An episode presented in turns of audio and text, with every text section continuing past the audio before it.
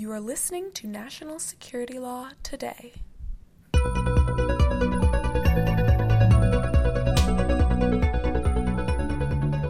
All right, September 11th of 2001 seems like the date when America woke up to the threat of violent terrorist attacks from afar.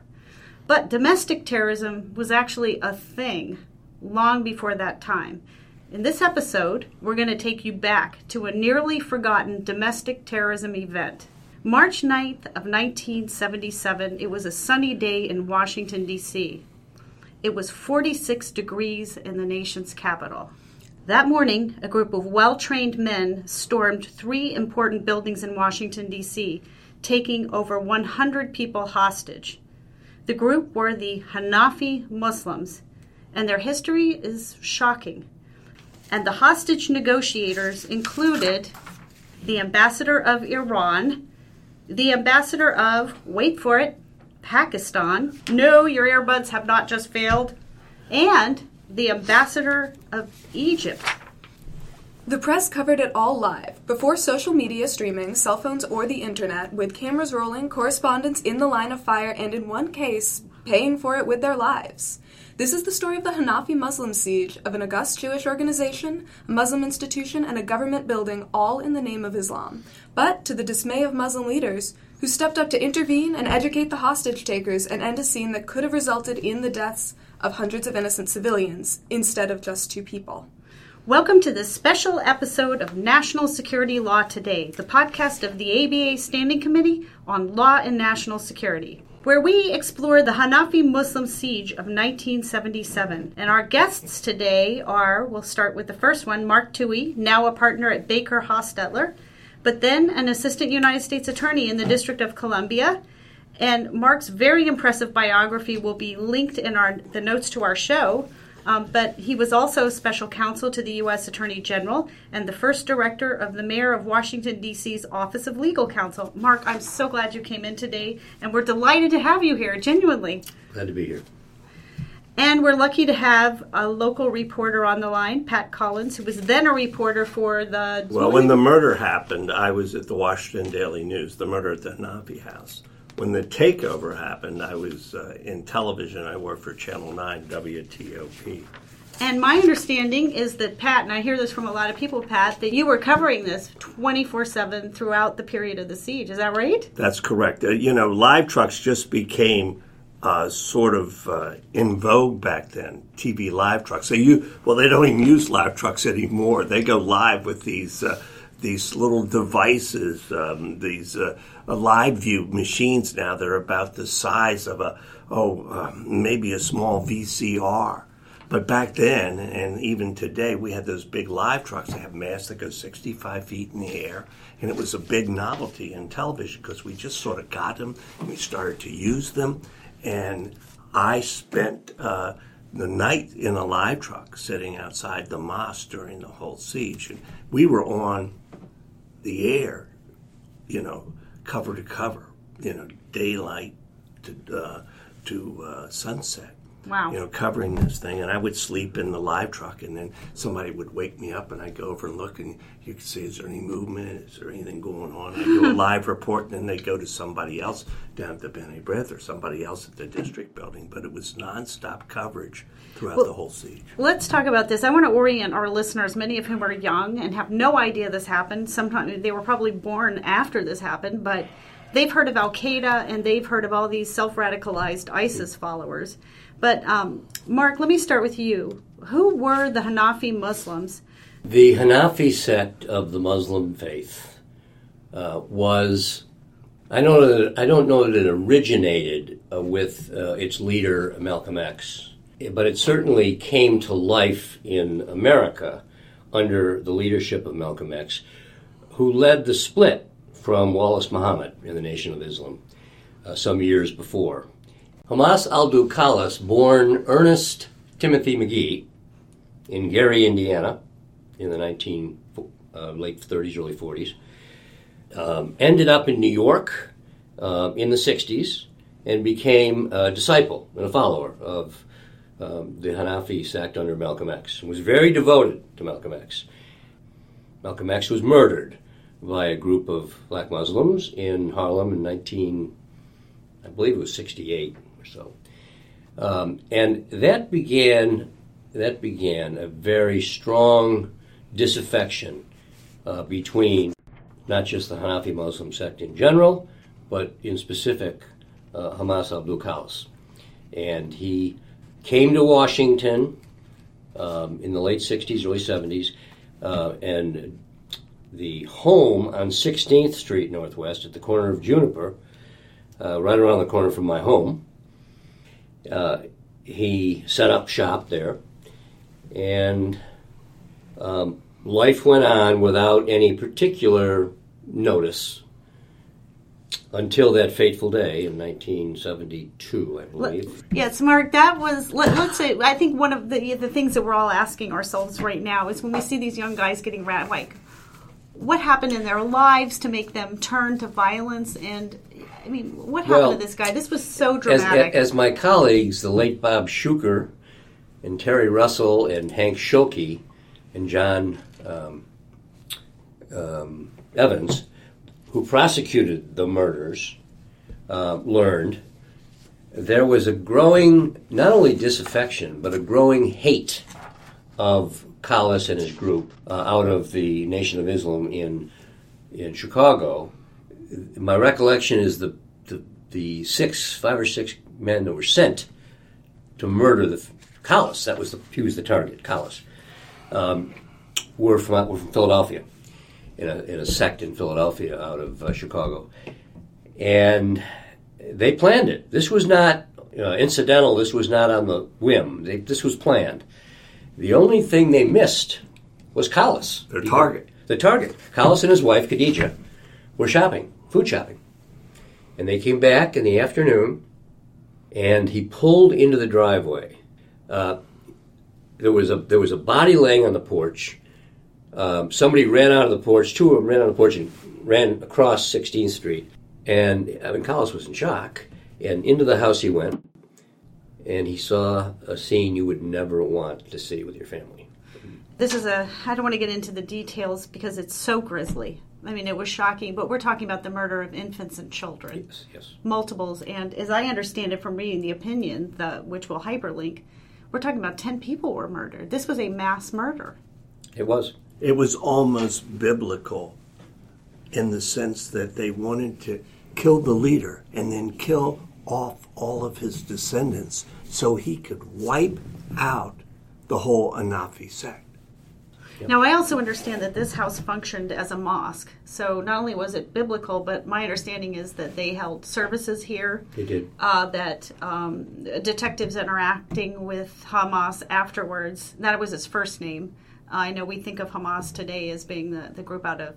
Um, you know the, the territories In but- Gaza, yeah. in Gaza, but um, that was his name, and that the detectives, who were white Irishmen from Upper Northeast D.C., uh, would treat this, um, you know, black Muslim Hanafi sect member with tremendous respect that they entered the home uh, without their shoes on to show respect uh, for him.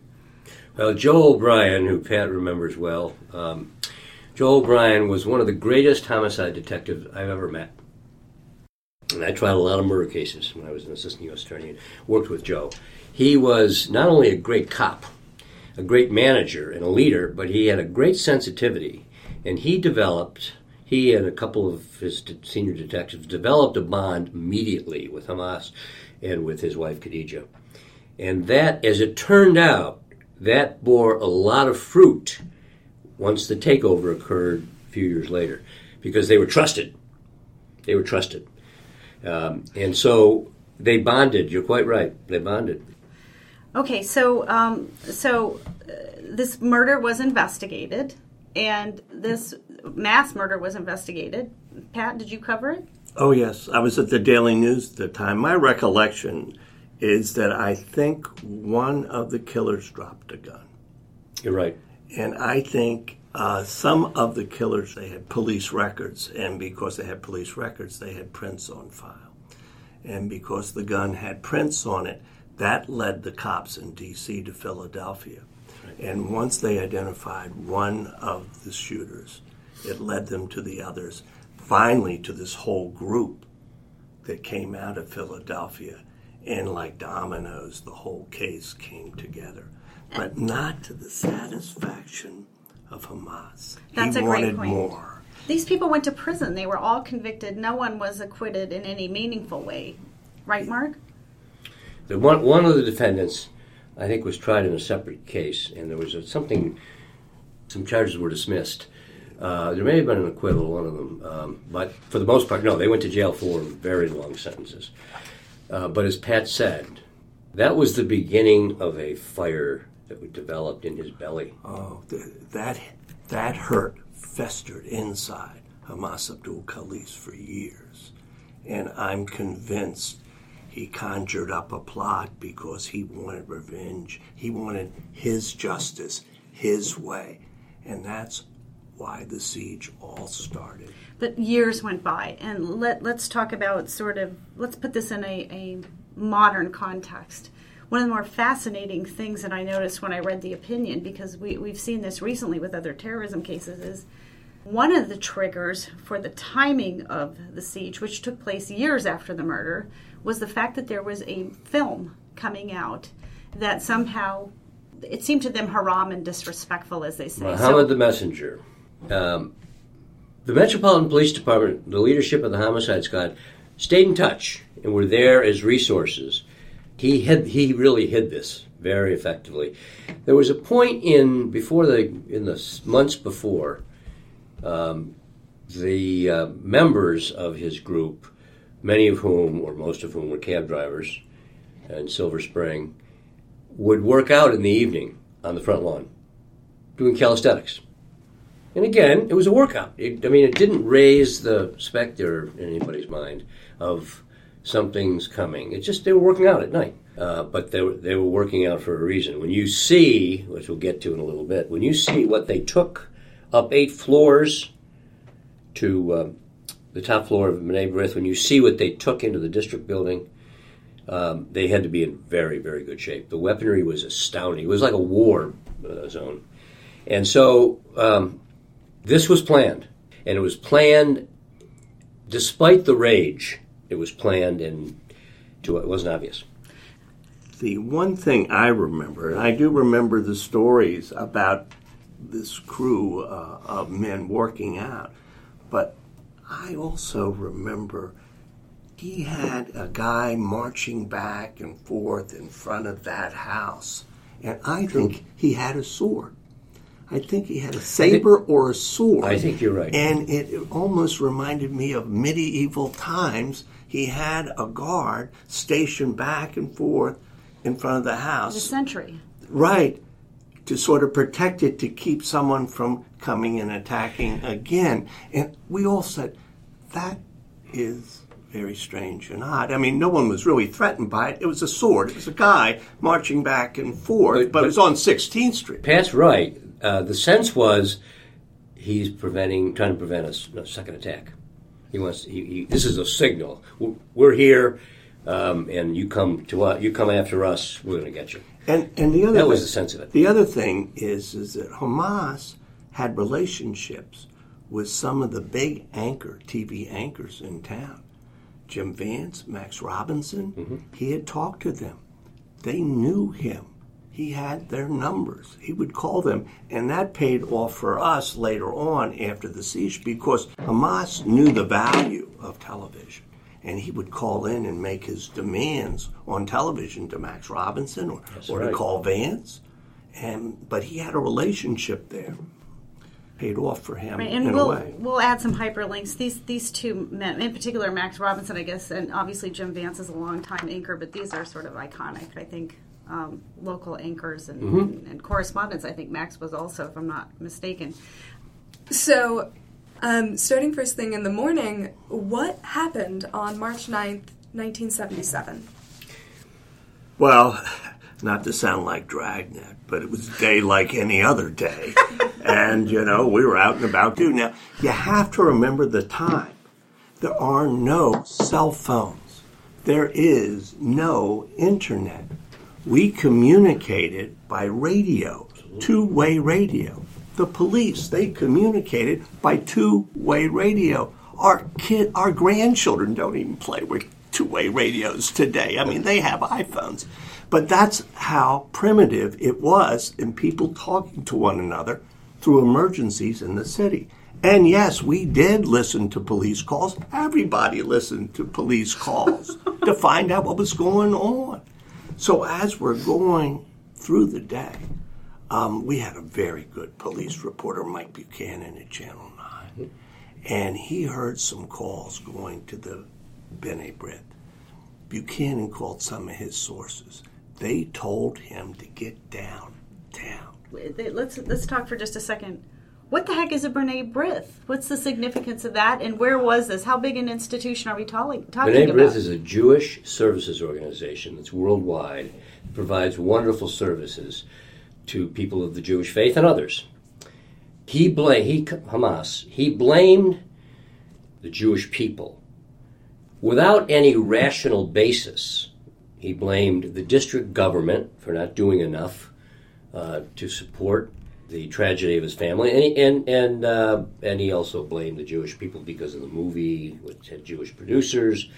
It was just it made no sense, but but the most damage was done at B'nai B'rith. So this was a big. This is an office building, right? Eight Oh. stories. and hundreds of people work there. Hundreds. And this is in what is, I guess we would call this Midtown, uh, Washington. Midtown. Oh, right in the heart of the city. And there's a, by the way, there's a there's a hotel right across the street. Uh, I think Holiday Inn at the time. So Buchanan, our reporter, pretty smart guy, booked a room in the hotel Right away, right away. first thing He's- before all he's the in- other. well, along with a number of cops who were sitting up s- staging areas in that hotel. So we had Buchanan and the cops sitting there trying to figure out what to do. Well, I was there with the mobile crimes uh, team uh, at midnight, looking through a telescope into the slits in the eighth. They they they, they took over the building. They rushed the building. And They- how, how many people? These are we're talking about Hamaas's trained soldiers. These Uh, there are were uh, let's see, three, uh, six, seven, seven, and two at the Islamic Center. so seven seven people. And uh, let me let me. Uh, they also they threw furniture into the stairwells. Well, first first thing they Let's did yeah. is they they collected everyone. You know, they had guns and rifles and shotguns and shooting stars and Garatis, you name it, uh, and fifteen thousand rounds of ammunition. I can tell you from my experience in the army during the war, they didn't have fifteen thousand rounds of ammunition every couple of days at Khe Sanh, and I'm telling you, this is a lot of Wow. ammunition. So they they herded people up to the eighth floor uh, hurt a number of people who didn't move fast enough, sliced one guy's ear off, sliced an arm off, a hand off, terrorized these folks, took them upstairs, and then everything came up. They painted over the windows on the eighth floor. It's a large conference room area, uh, so you couldn't see in. But there were slits in the in the uh, attempt to paint, and through a high-powered MPD telescope, when I was up there at eleven o'clock that night, you looked through the telescope and you saw people being bitten, beaten. Dear God, and we're not all. these were not all young people, right? These some of these people were older working Yes. at B'nai B'rith. Some were very old. Um, and again, let's remember when this happened. This is 1977. I mean, we didn't have any strategy plans with police departments on how to handle this sort of thing. This is this is something brand new to the city. Why? It was brand new, pretty much, to our country. What are you going to do, and how are we going to deal with these people? It was it was fresh right out in front of everyone. All of this violence, and they had to make some very hard decisions on what to do. And fortunately, I think they made the right ones. So so let's move on. So first they they, they take over B'nai B'rith. First took over the district building. First took over. Let's let's back one. up. So we we know the district building is a municipal building located down in what is now known as Freedom Plaza. The Wilson Building on uh, Pennsylvania Avenue between 13th and 14th. Yes. And this is a large municipal building, and among the people serving there at the time as councilman was Marion Barry. Who got wounded? Yes. He, he caught a, uh, a, a shotgun pellet to the chest. And uh, we have pictures of him being carted out of the district building, lifted out through a window, I think, on the first floor.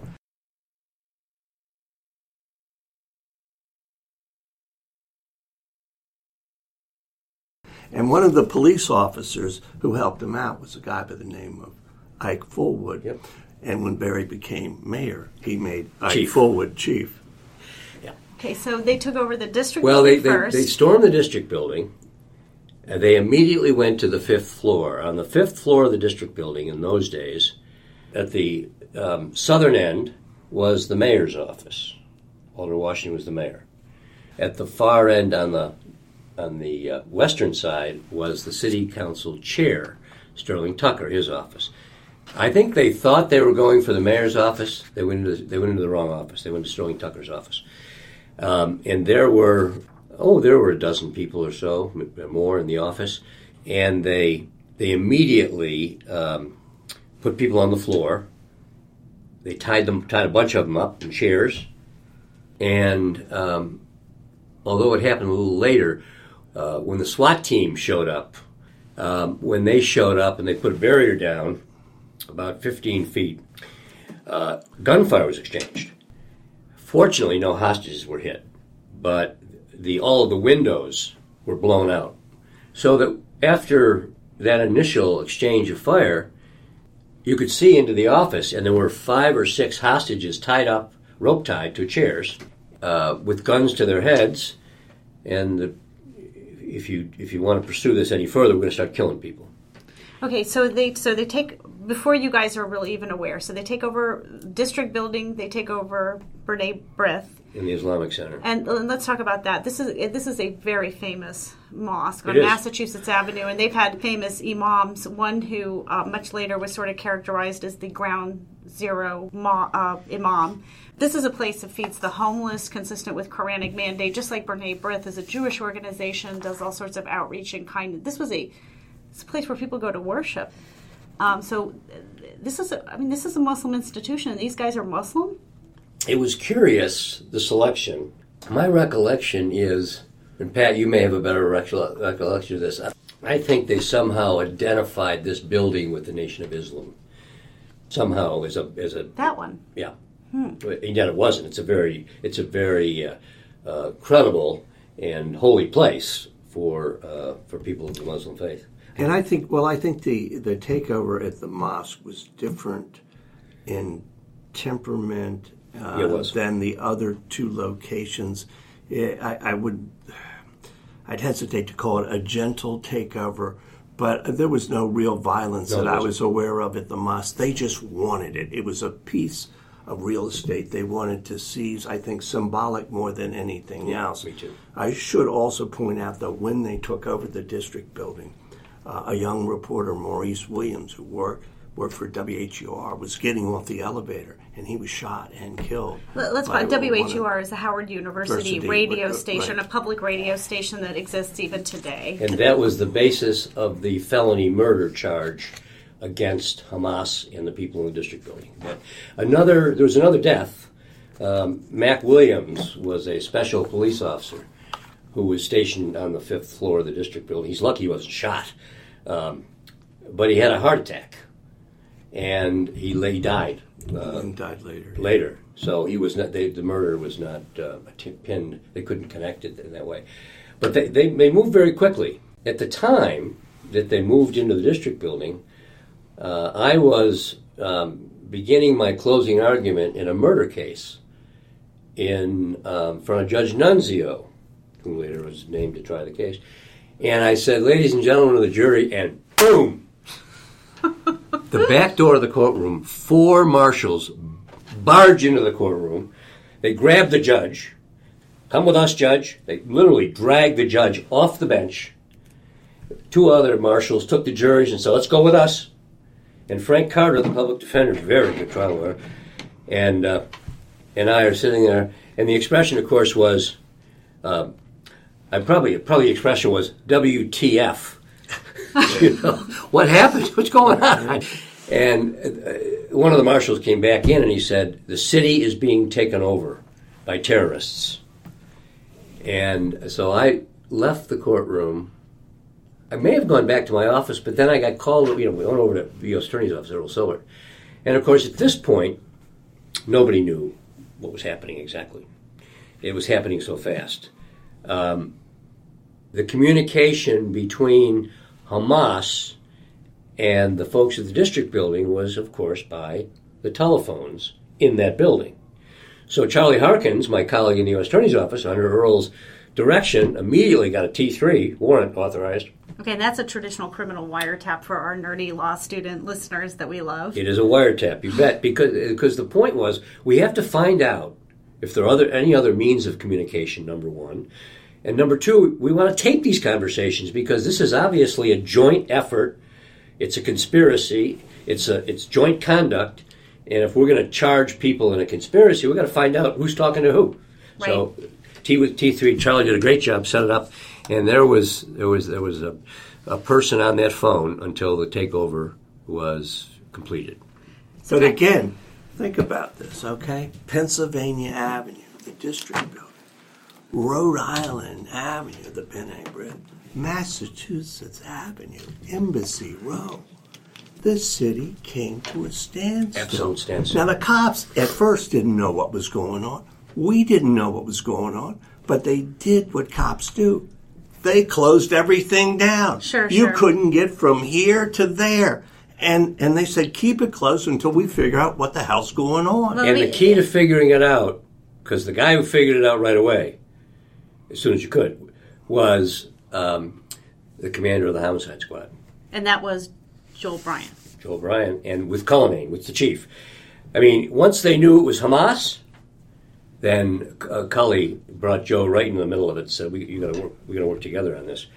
Um, I don't remember how soon it became apparent, but um, my recollection, Pat, is that Hamaas called a radio station to say who you know what this is about. Well, there's no doubt he wanted to take credit for what he did. Yeah. And he wanted people to know why he was doing it. And he had these demands. You know, he wanted those killers uh, of the, his family released to him. Well, he, These are convicted people serving a prison term, and he wants them to be turned over so he can. he wanted them assassinate turned them? over uh, to B'nai B'rith and then kill them all. Eye for eye. Eye for eye. Yeah. He wanted that movie. He wanted it shut down. Now I understand that movie. Did they did shut that down? Yeah, they did. Somehow Cullinane got with the Motion Picture Association Yeah. of America, and they pulled that film to give him one of his concessions. Uh, and Yeah. what were the what were the other demands though? These were wild, crazy demands. in terms of the people of the of Jewish faith, uh, and focusing on B'nai B'rith, um, he wanted some kind of recompense. It was unclear exactly what it was. He wanted some kind of rep- recompense for the deaths of these uh, of his family. But it was wild and woolly. He would call up the TV station. He'd talk to Max. He'd go on these rants, on and on and on. And that's how we knew what was going on. He was very vocal, very public, very scary. It was very scary because it was very clear that he had absolute mind control over these colleagues of his. Well, this is an important feature of this story because right now we are all living in. I mean, I think reasonable people are all in a state of dismay about young people right now who fall under the spell and get brainwashed by, you know, Baghdadi or you know earlier Awlaki, or you know even even Osama bin Laden. How do these people get so crazy? And here it is at the at the micro level. He's able to assemble an army, and these people actually have jobs and lives, and they're cab drivers. But their focus was over the period of how many months um, was indoctrination. And they bought it hook, line, and sinker. In fact, one of his, one of his uh, men was in the West Point training school in order to become a plebe at, at West Point, and, and it was down in Virginia. And he sent out the alert to this guy, we're ready to go. He'd been coming back and forth on weekends and whatnot. He sent the alert out, and this guy immediately you know, got to Washington. The rest, I think, were already here. And then it all congealed about, uh, as I said to the jury in the opening statement, I looked up at the clock and I said, It's about eight minutes after 10. 90 days ago, at eight minutes after 10, the greatest terror incident in modern times in Washington occurred. So, yeah, just after 10.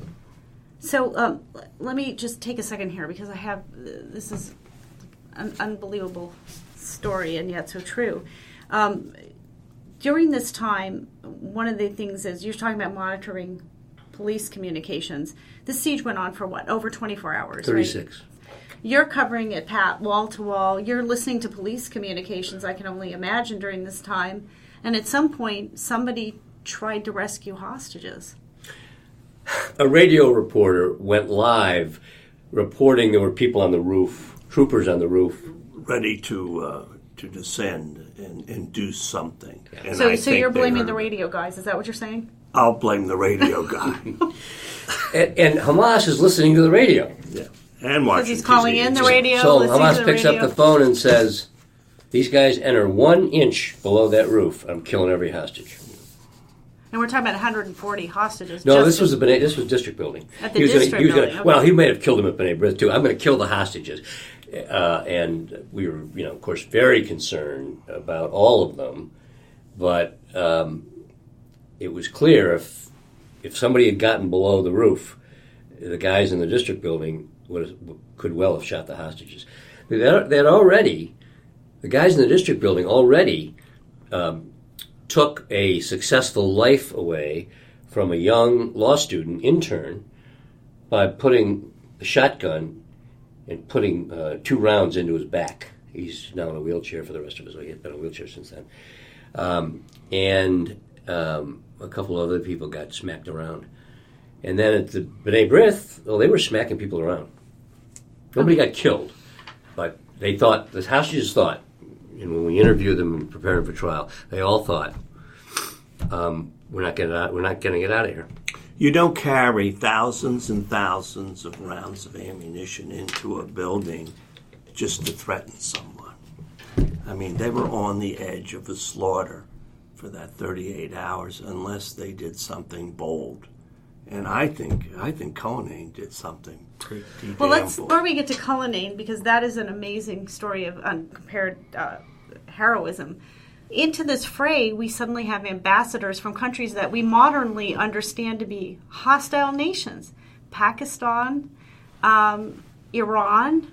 I mean, with sanctions against Iran. We, you know, Pakistan has been, you know, accused over and over again of harboring terrorists, and Egypt, um, which has sometimes been our friend and sometimes not so much. Well, well, don't, don't forget, um, Ambassador Zahedi from Iran um, was very, very warmly regarded in Washington, especially on the circ- uh, on the social circuit, and especially by attractive women. He was very socially. This is pre-revolution, let's say. This was Oh, way oh, no, he had to leave. But anyway, Zahedi was, and then the, the ambassador from Pakistan in Cairo. The State Department was in, was was uh, Secretary of State got involved in this. The Attorney General got involved. Uh, the Attorney General, of course, was Griffin Bell, a great man, and the White House got involved in this. It was mobilized in a way that the ambassadors were contacted, and they, and they said, "We will help. wow, We will help." unquestionably, so the- right away, and so because this is only 24 hours, it's not like they got into a bureaucratic morass. These guys showed up, right? Yeah, but remember, they live in this city. I mean, it's not like this was happening in Cleveland, okay? This is happening right where they live. Their homes were pretty much on lockdown as well. Yeah. So where did they go? Well, negotiations began pretty quickly after things settled in that first night, with led by Colin Cullinane, Earl Silbert, Joe O'Brien, Peter, uh, yeah, Peter Flaherty, who was the deputy attorney general, former mayor of Pittsburgh, was around uh, for a short time in, in this. Uh, but it was it was the law enforcement folks that began, and also Chief Rabb, uh, Bob Rabb, who was the deputy chief of police. Was back and forth on the phone for the first, um, certainly the first twelve to twenty hours, uh, and it was it was very unclear where this was going to end. As I say, Chief Cullinane would tell you he was scared to death. He didn't think they that the hostages would get out. So the ambassadors came to the police department. Is that what happened, The- or was there a, a what do they call that? You know, like a staging area? I'm area? trying to remember the, the negotiations. Is a good, good question you ask. The, the there was a staging area. It was GW. It was a facility at GW where they were operating out of, and and then but Hamaas was still upstairs. So um, I believe the discussions moved over to B'nai B'rith because that's where he was, and the ambassadors were very influential in this in this process because they could identify with the Muslim faith. But all the, throughout the first night, um, the elevators were used to bring food up for everybody. during the during the siege. The police brought food up, food and, and water, and at least I know that uh, the officers were warned if they're coming up with food, they better not they better not be armed because if somebody steps out of the elevator with a gun, they're going to start shooting people. So an unarmed police officer or police officer took food up, and then O'Brien said, "I'm coming up, Hamaas. I want to talk to you." And he said, "I'm unarmed," and he trusted Joe, and Joe went up, and uh, and he said, "The only thing that's going to save this is if those killers are brought to, to me. Otherwise, everybody goes. I'm not going to surrender. Meaning the people who killed his family years earlier. Either they agree, the movie was secondary. Either they agree to bring these people forward so I can kill them and give them justice, or I'm going to kill everybody here. Wow. Joe went back downstairs and reported to Cully and Earl, "This is bad. We got to start. Ta- we got to keep talking to him. We got to keep talking to him." And that may be. That may have been when the idea first arose. What about getting Muslim ambassadors here? Will that work? And it did. I mean, it took a period of overnight and whatnot. And it was the next, as I recall, Pat. It was, yeah, it was the next night at midnight or eleven o'clock when they surrendered. Uh, the Hamaas, Hamaas agreed to surre- have his men surrender on the condition that he go home. And we- Literally home. Back He to the didn't want to go to jail. He just wanted to wanted go to go back to his house. and um, ultimately that that was the best they could offer was when the when the uh, decision was made um, when the deal was cut uh, the chief judge was alerted and the hostages the Hanafi defendants came downstairs in both buildings and they were taken into custody. And then the hostages were released uh, I rode with the hostages from B'nai B'rith over to GW um, where there were a thousand press. There were, I mean, they had a thousand, there were hundreds of press, and and I had to remind the people you really shouldn't talk to anybody for two reasons. One, you're you're an emotional stage. You may say things that we have to deal with in the trial, and number two, you don't want to get in the middle of this. You want to go home. But the deal was agreed to so long as the chief judge agreed to it. Chief judge says, "I want everybody here, 6 a.m." court hearing. It's now 11 o'clock at night, 6 a.m. And I'll tell you what happens the next day. But that so that was done. So Hamaas was. I don't think Hamaas was released that night. I think he yeah he he went with the other with his with his cohorts and they went to the believe they went to the courthouse jail in the district court. Thank you for listening to National Security Law Today, the podcast from the American Bar Association Standing Committee on Law and National Security. We're going to end this week's episode here, but join us again next week as we continue to discuss the Hanafi Muslim siege, one of the first instances of modern domestic terrorism, with Mark Tuohey and Pat Collins. You can also drop us a note at nationalsecurity at americanbar.org, on our Twitter at ABANatSec, or on our Facebook page. We welcome your feedback. Thank you for listening. We'll see you next time. The views expressed on national security law today have not been approved by the House of Delegates or the Board of Governors of the American Bar Association and accordingly should not be construed as representing ABA policy.